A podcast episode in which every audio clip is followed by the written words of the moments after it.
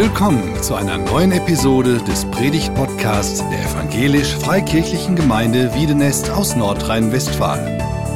Wir sind davon überzeugt, dass Gott durch Predigten redet. Wir wünschen viel Inspiration beim Hören.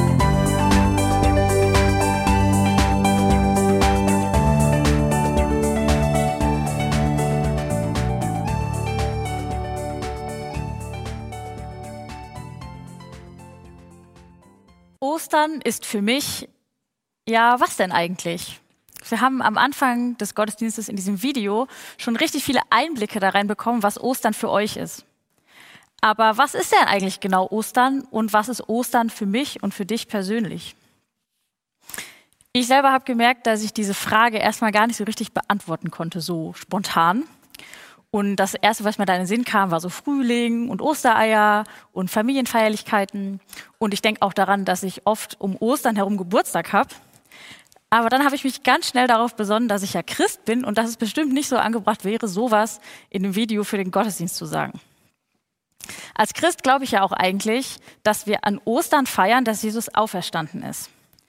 Aber ich merke, dass das mit der Auferstehung so ein bisschen abstrakt und ganz schlecht greifbar ist für mich. Und es hat ja auch gefühlt zumindest erstmal gar nicht so viel mit meinem alltäglichen Leben zu tun. Ich habe manchmal den Eindruck, Ostern ist so ein Fest, wo es zumindest für mich wirklich schwer zu verstehen ist, was wir da eigentlich genau feiern. Und ich schätze, wenn man Kinder fragen würde, ob sie lieber Ostern oder Weihnachten mögen, dann würden die meisten sagen Weihnachten. Das liegt vielleicht auch an den Geschenken. Aber auch ich als Erwachsene denke, dass ich eher sagen würde, dass ich Weihnachten lieber mag. Ich meine, da ist alles total festlich geschmückt und es gibt Lichterketten und Kerzen und Punsch und es gibt ganz tolle Familientraditionen und Geschenke und es gibt ein Krippenspiel in der Kirche und man singt die guten alten Weihnachtslieder und zieht sich schön schick an. Und je länger ich darüber nachdenke, desto mehr beschleicht mich das ungute Gefühl, dass ich in Weihnachten total viel Zeit investiere und das mit ganz viel Liebe vorbereite. Und Ostern? Ostern eher nicht so. Zumindest bei mir ist das so. Und ich kenne auch nicht mal halb so viele Ostertraditionen wie Weihnachtstraditionen. Und frage mich, ob es vielleicht daran liegt, dass ich noch gar nicht so richtig verstanden habe, was genau wir an Ostern eigentlich feiern. Deswegen möchte ich mich heute mit euch auf eine Art Entdeckungsreise machen und nochmal neu oder auch zum ersten Mal herausfinden, um was es an Ostern geht und was Ostern auch mit unserem Leben heute zu tun hat. Die meisten wissen wahrscheinlich, dass Ostern irgendwas mit Jesus zu tun hat. Und wenn man was über Jesus wissen will, dann guckt man am besten in die Bibel. Und heute geht es um eine Geschichte aus dem Johannesevangelium aus Kapitel 20. Kapitel 20, da kann man sich ja denken, dass vorher schon so ein bisschen was passiert ist in den 20 Kapiteln. Und deswegen gibt es eine Kurzzusammenfassung über Jesus, was bisher geschah. Jesus ist nicht mehr das Baby, das wir von Weihnachten kennen, sondern inzwischen erwachsen. Er lebt in Israel und ist dort drei Jahre lang in ganz vielen verschiedenen Städten und auch kleineren Orten unterwegs und predigt. Er erklärt den Menschen ganz viel über Gott. Außerdem tut er Wunder und macht Kranke gesund und er hat inzwischen eine ganze Menge Menschen um sich, die die ganze Zeit mit ihm unterwegs sind und gucken, was er so macht und hören, was er sagt. Das sind die sogenannten Jünger. Viele Leute in Israel haben schon von Jesus gehört und wollen ihn gerne kennenlernen. Und die Leute denken ganz verschiedene Sachen über Jesus. Die einen denken, dass er ein Prophet ist, also ein Mann, der einen ganz besonderen Auftrag von Gott bekommen hat, den Menschen mitzuteilen, was Gott sagen will. Andere denken, er ist ein Rabbi, also ein besonderer Lehrer, der sich sehr gut in den religiösen, religiösen Schriften von damals auskannte. Und wieder andere denken, dass Jesus der Messias ist. Der Messias ist ein Befreier, der dem Volk Israel schon viele, viele Jahre vorher versprochen wurde. Und Israel war zu dieser Zeit unter römischer Besatzung. Deswegen hofften ganz viele Leute, dass Jesus sich als der Messias beweisen würde und ja, sie von diesen Römern befreit. Und hier fängt jetzt die Ostergeschichte an. Die Menschen wurden von den religiösen Führern des Volkes aufgehetzt, die Hinrichtung von Jesus zu fordern. Das haben wir an Karfreitag gehört. Warum? Weil Jesus von sich behauptet hat, dass er der Sohn Gottes ist. Und das ist wirklich eine absolut ungeheure Behauptung. Das kann man nicht einfach behaupten. Und an Karfreitag wurde Jesus getötet. Wirklich auf brutalste Weise aufgehängt an einem Kreuz. Vorbei die Karriere als Wanderprediger und Wunderheiler. Vorbei die Hoffnung darauf, dass ein Messias das Land von der römischen Besatzung befreit. Und vielleicht auch vorbei der Glaube der Jünger daran, dass Jesus wirklich Gottes Sohn sein könnte. Der Sohn Gottes gedemütigt an einem Kreuz und tot in einem Grab? Eher unwahrscheinlich. Aber heute ist ja zum Glück nicht mehr Karfreitag, sondern Ostersonntag. Was also ist passiert? Im Johannesevangelium in Kapitel 20, Vers 1 und 2 lesen wir, Früh am ersten Wochentag, als es noch dunkel war, ging Maria aus Magdala zum Grab.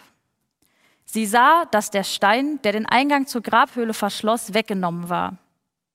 Da lief sie schnell zu Simon Petrus und dem anderen Jünger, den Jesus besonders lieb hatte, und sagte, Sie haben den Herrn aus der Gruft weggenommen und wir wissen nicht, wo sie ihn hingebracht haben.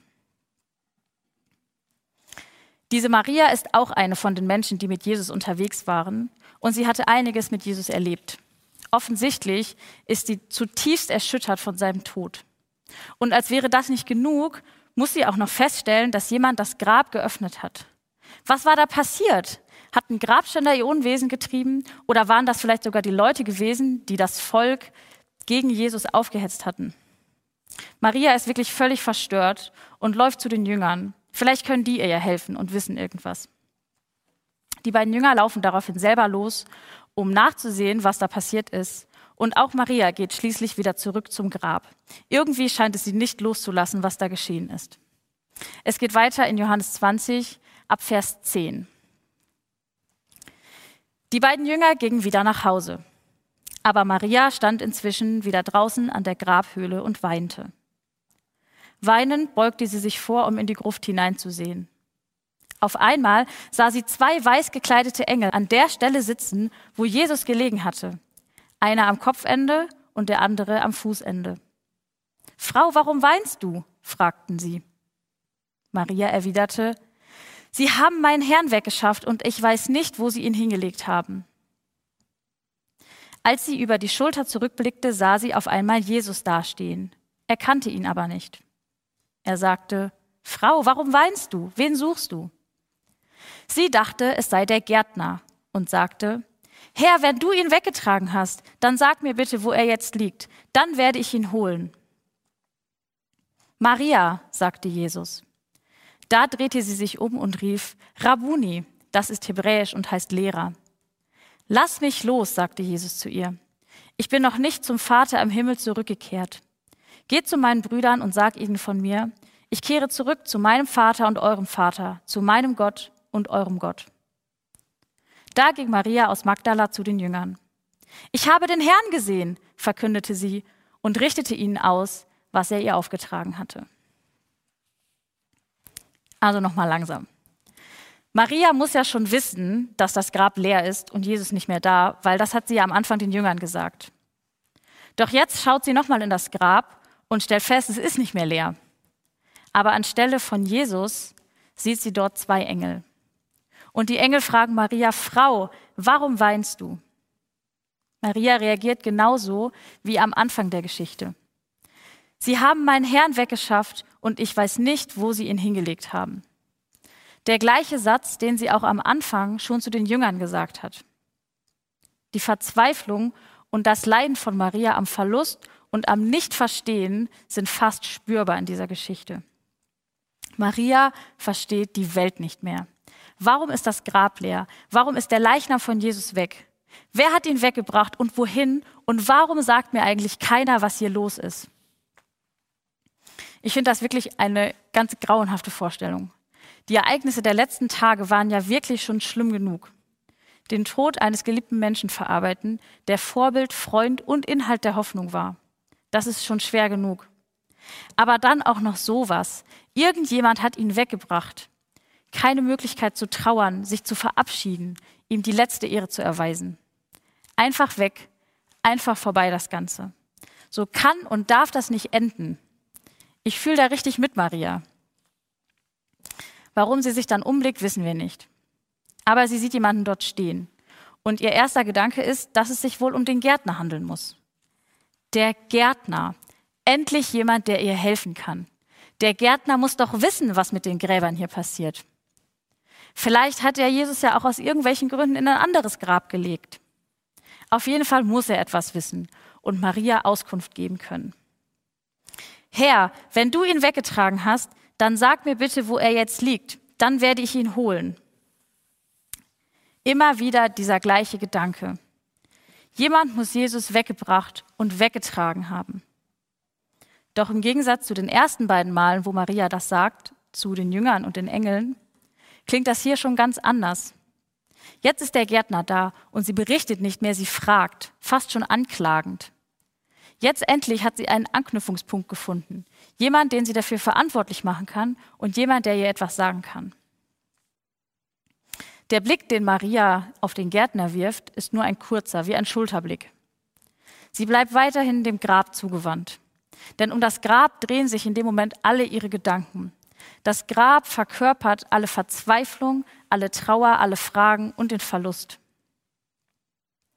Wie schon am Anfang, nachdem sie den Jüngern von dem leeren Grab berichtet hat, kehrt sie immer wieder zu diesem Grab zurück. Es zieht sie immer wieder dorthin und sie kann auch ihren Blick nicht davon abwenden. Fast so, als würde Jesus schon von alleine wieder auftauchen, wenn sie nur lange genug dort stehen bleibt. Was Maria nicht ahnt, ist, dass im, im Prinzip ja genau das passiert. Für uns Leser lässt dieser Text die Frage, um wen es sich bei diesem Gärtner handelt, nämlich nicht offen. Stattdessen steht dort direkt, dass dieser Mann Jesus ist. Das nennt man einen Spoiler. Die ganze Spannungskurve der Geschichte wird komplett zerstört und man kann gar nicht mehr so richtig mitfiebern. Aber dadurch wird etwas ganz anderes deutlich. Als Leser hat man plötzlich einen anderen Blick auf die Geschehnisse. Frei nach dem Motto, Moment mal, das Grab ist ja gar nicht nur leer, Jesus ist auferstanden, Jesus lebt wieder. Ich dachte, der wäre tot. Und plötzlich bekommt auch das, was dieser Gärtner Jesus sagt, eine ganz neue Bedeutung. Zuerst fragt er nämlich Maria, genauso wie die Engel, Frau, warum weinst du? Wen suchst du? Man könnte diese Frage jetzt natürlich mitleidig verstehen, so als würden Jesus und die Engel dieser armen, weinenden Frau helfen wollen, ihr eine Schulter zum Ausweinen geben und sie irgendwie seelisch unterstützen in dieser schwierigen Phase. Aber in dem Wissen, dass Maria um einen toten Jesus trauert, der gar nicht mehr tot ist, da bekommt diese Frage einen ganz anderen Klang. Die Engel und der vermeintliche Gärtner wissen ja bereits, dass Jesus lebt es handelt sich also nicht um Mitleid, es handelt sich eigentlich um einen Aufruf zur Hoffnung. Frau, warum weinst du? Es gibt doch gar keinen Grund dafür. Sieh hier, das Grab ist leer. Jesus ist nicht mehr bei den Toten zu finden. Offensichtlich versteht Maria diesen Aufruf zur Hoffnung aber nicht. Und auch den Aufruf der Engel und des Gärtners begreift sie nicht. Also geht Jesus noch einen weiteren Schritt auf sie zu. Und er sagt dieses eine einzige Wort. Maria. Und auch hier kann ich diese Atmosphäre der Situation fast spüren. Ein Wort, das die Dunkelheit, die Trauer und die Verzweiflung zerreißt. Ein Wort, das einfach alles verändert. Ein Wort, das neues Leben hervorruft. Fast so wie bei der Schöpfung oder da, wo Jesus den Sturm und die Wellen mit einem Wort zur Ruhe bringt. Jesus sagt dieses eine Wort und alles ist anders. Maria hört ihren Namen und dreht sich um. Sie wendet ihren Blick ab von dem leeren Grab, dem Ort ihrer Verzweiflung, und stattdessen richtet sie ihren Blick auf denjenigen, der sie mit ihrem Namen anspricht. Und dann fällt es ihr wirklich wie Schuppen von den Augen. Das ist ja gar kein Gärtner, das ist Jesus, der da steht und er lebt. Diese Frage, Frau, warum weinst du? Diesen Aufruf der Hoffnung versteht Maria noch nicht. Erst als sie Jesus erkennt, versteht sie, warum das Grab leer ist. Nicht, weil der tote Jesus weggenommen und weggebracht wurde, sondern weil Jesus nicht mehr tot ist. Er ist auferstanden und er lebt. Maria brauchte keine Hoffnungsaufrufe, sondern ihre eigene persönliche Begegnung mit Jesus, um das überhaupt begreifen und glauben zu können. Und Jesus steht auch nicht einfach nur da, nein, er ruft sie mit ihrem Namen. Jemanden bei seinem Namen zu nennen, heißt, dass man ihn kennt. Jesus tritt also mit Maria in Beziehung so wie er es auch vor seinem Tod schon getan hat. Eigentlich ist das eine total absurde Situation. Maria sucht verzweifelt nach Jesus. Sie will nichts mehr, als ihn zu finden und sich von ihm verabschieden zu können und seinen Leichnam in Ehre und nicht irgendwo verscharrt zu wissen. Und Jesus, Jesus steht einfach direkt hinter ihr. Und nicht nur das, er ist nicht mal mehr tot, sondern er lebt. Maria sucht nach dem Leichnam von Jesus, aber sie bekommt viel mehr als das, was sie gesucht hat. Sie bekommt nicht nur den toten Jesus zurück, sie bekommt den lebenden Jesus zurück. Und dieser Jesus tritt wieder mit ihr in Beziehung. Absolut überwältigend. Da kann man sich schon vorstellen, dass sie ihm um den Hals fällt oder sich irgendwie ja anbetend zu seinen Füßen wirft oder sich ungläubig an ihn klammert. Jesus ist wieder da. Sie hat ihren Jesus wieder und den will sie natürlich auf gar keinen Fall wieder gehen lassen. Aber Jesus sagt, lass mich los. Harte Ansage in so einem Moment. Warum sagt Jesus so etwas? Das frage ich mich ziemlich oft, wenn ich Bibel lese. Ich vermute an dieser Stelle, dass diese Aussage etwas damit zu tun hat, was Jesus danach weiter zu Maria sagt. Ich bin noch nicht zum Vater im Himmel zurückgekehrt. Geht zu meinen Brüdern und sag ihnen von mir, ich kehre zurück zu meinem Vater und eurem Vater, zu meinem Gott und eurem Gott. Es geht hier um zwei Aufträge. Der Auftrag für Jesus und der Auftrag für Maria. Das Ganze mit dem Sterben und dem Grab und dem Auferstehen, das ist nicht zufällig oder versehentlich passiert. Das Ganze war ein Auftrag, den Jesus von Gott bekommen hat. Aber dieser Auftrag ist zu diesem Zeitpunkt noch nicht zu Ende. Es fehlt noch ein wichtiges Puzzleteil, bis Jesus seine Aufgabe vollständig erfüllt hat. Und dieses Puzzleteil ist, dass Jesus zum Vater im Himmel zurückkehrt. Jesus sagt hier also nicht einfach nur zu Maria, lass mich los. Er sagt vielmehr, Maria, ich bin noch nicht fertig. Ich kann nicht hierbleiben. Ich muss wieder zurück zu meinem Vater. Du kannst mich nicht festhalten, du musst mich gehen lassen. Jesus muss seinen Auftrag zu Ende bringen. Aber auch Maria hat einen Auftrag. Und dieser endet nicht damit, Jesus einfach nur gehen zu lassen. Nein, auch sie soll gehen. Und zwar zu den anderen Jüngern, um ihnen mitzuteilen, was Jesus gesagt hat. Und was macht Maria? Da ging Maria aus Magdala zu den Jüngern. Ich habe den Herrn gesehen, verkündete sie und richtete ihnen aus, was er ihr aufgetragen hatte. Ganz zu Anfang haben wir gehört, dass Maria schon mal zu den Jüngern gegangen ist. Trauernd, ratlos, verzweifelt. Da hat sie gesagt, sie haben den Herrn aus der Gruft weggenommen und wir wissen nicht, wo sie ihn hingebracht haben. Dieses Mal jedoch klingt Maria ganz anders, hoffnungsvoll, freudig und lebendig. Und ihr Auftrag ist es, diese Hoffnung, die Botschaft des Lebens zu verbreiten und an andere weiterzugeben. Es ist fast so, als würden sich die Ereignisse wiederholen. Maria geht zum Grab, Maria läuft zu den Jüngern und berichtet, was sie gesehen hat. Maria geht wieder zum Grab und Maria läuft wieder zu den Jüngern und berichtet, was sie dort gesehen hat. Aber beim zweiten Mal ist alles anders. Die Begegnung mit dem lebendigen Jesus verändert Marias Leben von Grund auf. Maria hat immer nur auf dieses leere Grab geschaut und einfach nicht verstanden, was um aller Welt eigentlich los ist.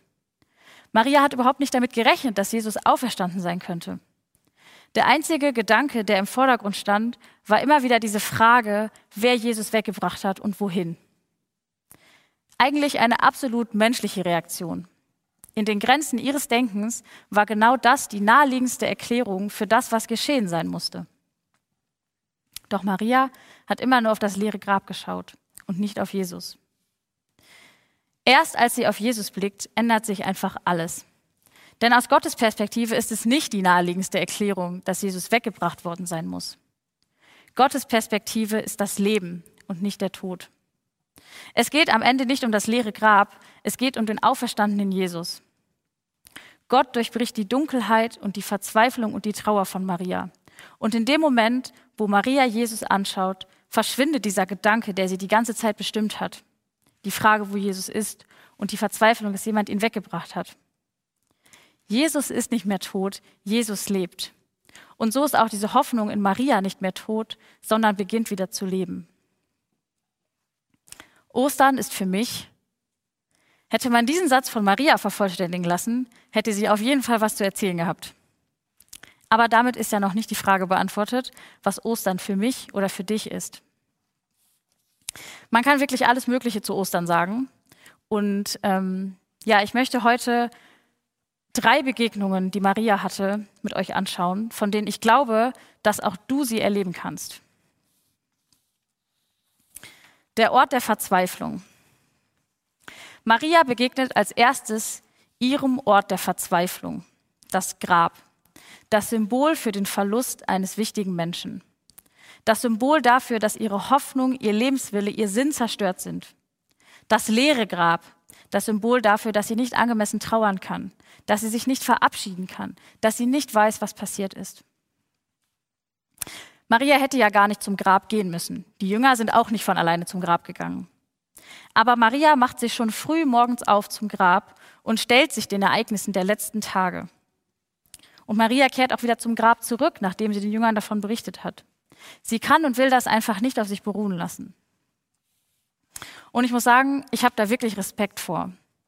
Ich kenne das von mir oft eher, dass ich schlimme Dinge irgendwie verdränge und gedanklich wegschiebe, weil das Leben ja irgendwie weitergehen muss. Und dass ich versuche, unangenehmen Gefühlen aus dem Weg zu gehen.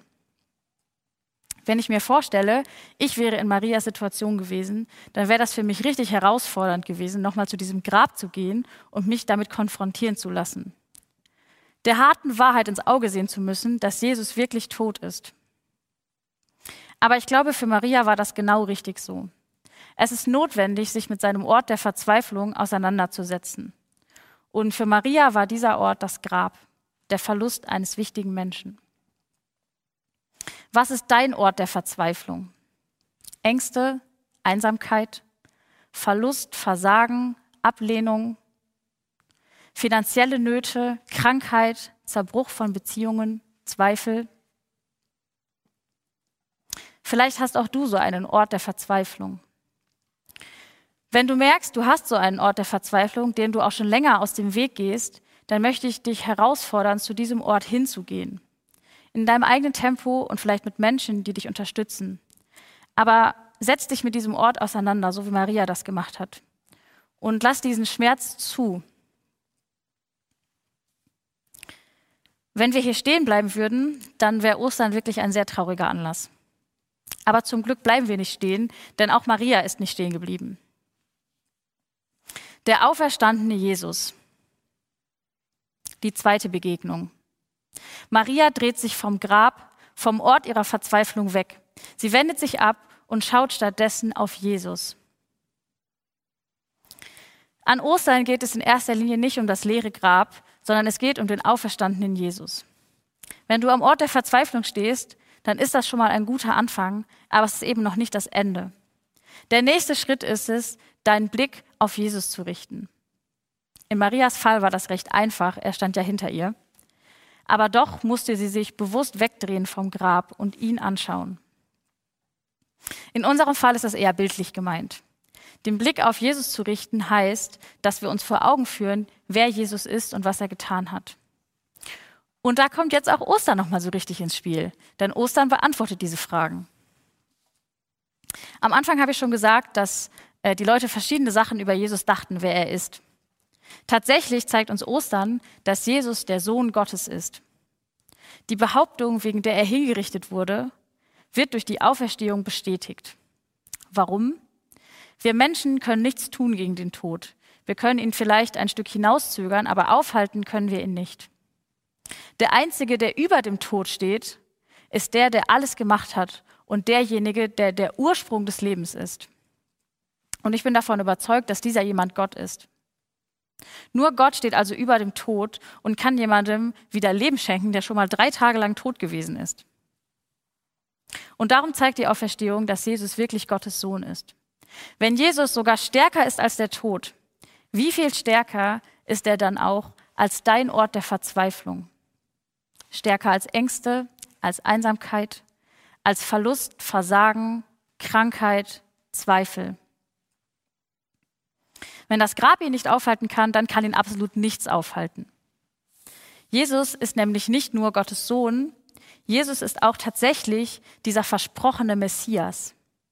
Damit könnte man jetzt nochmal eine komplette Predigt füllen, aber nur so viel dazu. Der Befreier, der Messias, der dem Volk Israel lange versprochen wurde, war ein ganz anderer Befreier, als viele dachten. Es ging nicht um die römische Besatzung, von der er befreien sollte. Es ging vielmehr um die Besatzung eines jeden Einzelnen. Gefangenschaft in Ängsten, in Einsamkeit, Verlust, Versagen, Krankheit, Zerbruch und Zweifel. Jesus wollte die Menschen davon befreien und das hat er auch getan. Und weil er auferstanden ist und auch heute noch lebt, deswegen tut er das auch noch bis heute. Und da hat Ostern plötzlich doch etwas mit dem alltäglichen Leben zu tun und wird ganz persönlich. Jesus ist auferstanden und Jesus lebt. Wenn du an deinem Ort der Verzweiflung stehst, dann schau auf Jesus. Er will dich befreien von diesem Ort. An Karfreitag haben wir gehört, wie Jesus gestorben ist. Und am Kreuz ruft er, mein Gott, mein Gott, warum hast du mich verlassen? Jesus ist Gottes Sohn. Er kennt das überhaupt nicht, von Gott fern zu sein. Aber Jesus geht an Ostern an seinen tiefsten Ort der Verzweiflung. Das Gefühl, von Gott völlig verlassen zu sein. Jesus geht an den Ort der Verzweiflung bis ins Grab, um dich von diesem Ort zu befreien. In einem Poetry Slam Text heißt es, ich gehe, du bist frei. Was für eine bewegende Aussage. Ich gehe, du bist frei. Jesus geht bis ins Grab, damit du frei bist. Und so wie Maria brauchst auch du eine persönliche Begegnung mit diesem lebendigen Jesus. Doch auch hier bleiben wir nicht stehen. Es gibt noch eine dritte Begegnung. Die Botschaft der Hoffnung. Maria bekommt einen Auftrag von Jesus. Und hier kommen wir zur dritten Begegnung. Maria soll nämlich anderen begegnen. Maria sagt zu den Jüngern, ich habe den Herrn gesehen. Man könnte auch sagen, Jesus ist mir begegnet. Maria hat erlebt, wie Jesus sie befreit von ihrem Ort der Verzweiflung, von der Dunkelheit um sie herum. Maria hat Jesus angesehen und verstanden, wer er ist. Maria hat neue Hoffnung, neue Freude bekommen und nun verbreitet sie diese Freude und Hoffnung. Wenn du erlebt hast, dass Jesus dir begegnet, dass er dich befreit, von Ängsten, von Einsamkeit, Verlust, Krankheit, Zweifeln, dann behalte das nicht für dich. Wenn er dich befreit hat, dann kann er auch andere befreien. Und das ist die Botschaft der Hoffnung, die Botschaft des Lebens, das ist die Botschaft von Ostern. Und nicht nur Maria bekommt diesen Auftrag, sondern auch wir, anderen zu begegnen und diese Hoffnung mit ihnen zu teilen. Ich habe am Anfang in dem Video gesagt, Ostern ist für mich wie Frühling. Aufbruch, Neuanfang und Licht, das die Dunkelheit durchbricht. Aufbruch, nicht da stehen zu bleiben, wo ich mich befinde, nicht am Ort der Verzweiflung, aber auch nicht bei Jesus stehen zu bleiben, mich aufzumachen und anderen diese Hoffnung zu geben. Neuanfang. Jesus befreit und befreit kann ich neu anfangen, meinem Leben wieder Sinn und Richtung und Zukunft geben. Licht, das die Dunkelheit durchbricht. Licht, das an meinen Ort der Verzweiflung kommt. Licht, das aufdeckt, was da los ist, aber auch Licht, das die Dunkelheit vertreibt und mein Leben wieder hell macht. Das ist die Botschaft von Ostern. Für dich ganz persönlich und auch für die Menschen, denen du begegnest. Am Anfang ging es um Ostern und Weihnachten und die Frage, was wir eigentlich an Ostern feiern. Und ich muss ehrlich sagen, dass sich meine Perspektive auf Ostern grundlegend geändert hat durch die Beschäftigung mit dieser Geschichte von Maria. Und deswegen finde ich es auch wirklich schade, dass ich nicht so viele Ostertraditionen wie Weihnachtstraditionen kenne, mit denen ich Ostern feiern kann. Aber eine, die wahrscheinlich wirklich jeder kennt, möchte ich zum Schluss noch mal kurz aufgreifen. Ihr habt ja hier im Livestream sicherlich schon überall fleißig nach diesen roten Eiern gesucht. Und ich bin auch schon wirklich gespannt äh, auf die Ergebnisse. Und die roten Eier haben natürlich auch einen Sinn. Es geht bei dieser Ostertradition nämlich auch um rote Eier. Die Kinder vom Kids Go haben diese Woche von uns eine kleine Osterüberraschung bekommen. Und dabei war eine Karte, wo diese Tradition mit dem Eierfärben zu Ostern kurz erklärt wurde. Das Ei erinnert an das Grab von Jesus. Und so wie ein Küken die Schale aufbricht und aus dem Ei schlüpft, so hat auch Jesus das Grab verlassen und lebt. Früher wurden die Eier dann rot gefärbt, so im Mittelalter, um an das Blut vom Tod von Jesus zu erinnern. Und im Laufe der Zeit wurden die Eierfarben dann immer bunter. Ich finde dieses Bild von dem Ei und den Küken super, um sich an die drei Begegnungen von Maria und auch die drei Begegnungen, die wir erleben können, äh, zu erinnern. Das Ei erinnert an das Grab, der Ort der Verzweiflung. Wenn du merkst, dass du so einem Ort der Verzweiflung in deinem Leben schon länger aus dem Weg gehst, dann verschließe deine Augen nicht mehr davor, sondern lass dich davon konfrontieren. Das geschlüpfte Küken erinnert an den auferstandenen Jesus. Es geht bei Ostern nicht um das leere Grab. Es geht um den auferstandenen Jesus. Jesus lebt auch heute noch. Er ist sogar stärker als der Tod und das Grab. Und er will dich frei machen von den Dingen, die dich gefangen nehmen. Das gefärbte bunte Osterei erinnert an die Botschaft der Hoffnung. Wenn du dieses Ostern Eier gefärbt hast, dann nimm doch eines von diesen bunten Eiern und verschenke es an jemanden, von dem du denkst, dass er Hoffnung braucht. Dass er die Botschaft vom Leben zum ersten Mal oder nochmal neu hören muss. Schenke ihm dieses Ei und erzähle ihm von deiner Begegnung mit Jesus. Das leere Grab und der Auferstandene haben nicht nur das Leben von Maria grundlegend verändert. Das leere Grab und der Auferstandene haben inzwischen das Leben von vielen, vielen Menschen auf der ganzen Welt verändert. Und das ist der Grund, warum wir Ostern feiern. Die Botschaft lautet, Jesus, meine Hoffnung lebt.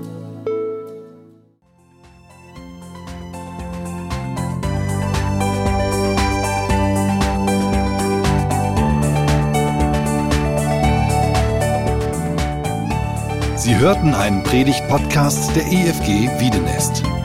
Weitere Predigten, Informationen zu Jesus Christus und zu unserer Gemeinde gibt es unter www.efg-wiedenest.de.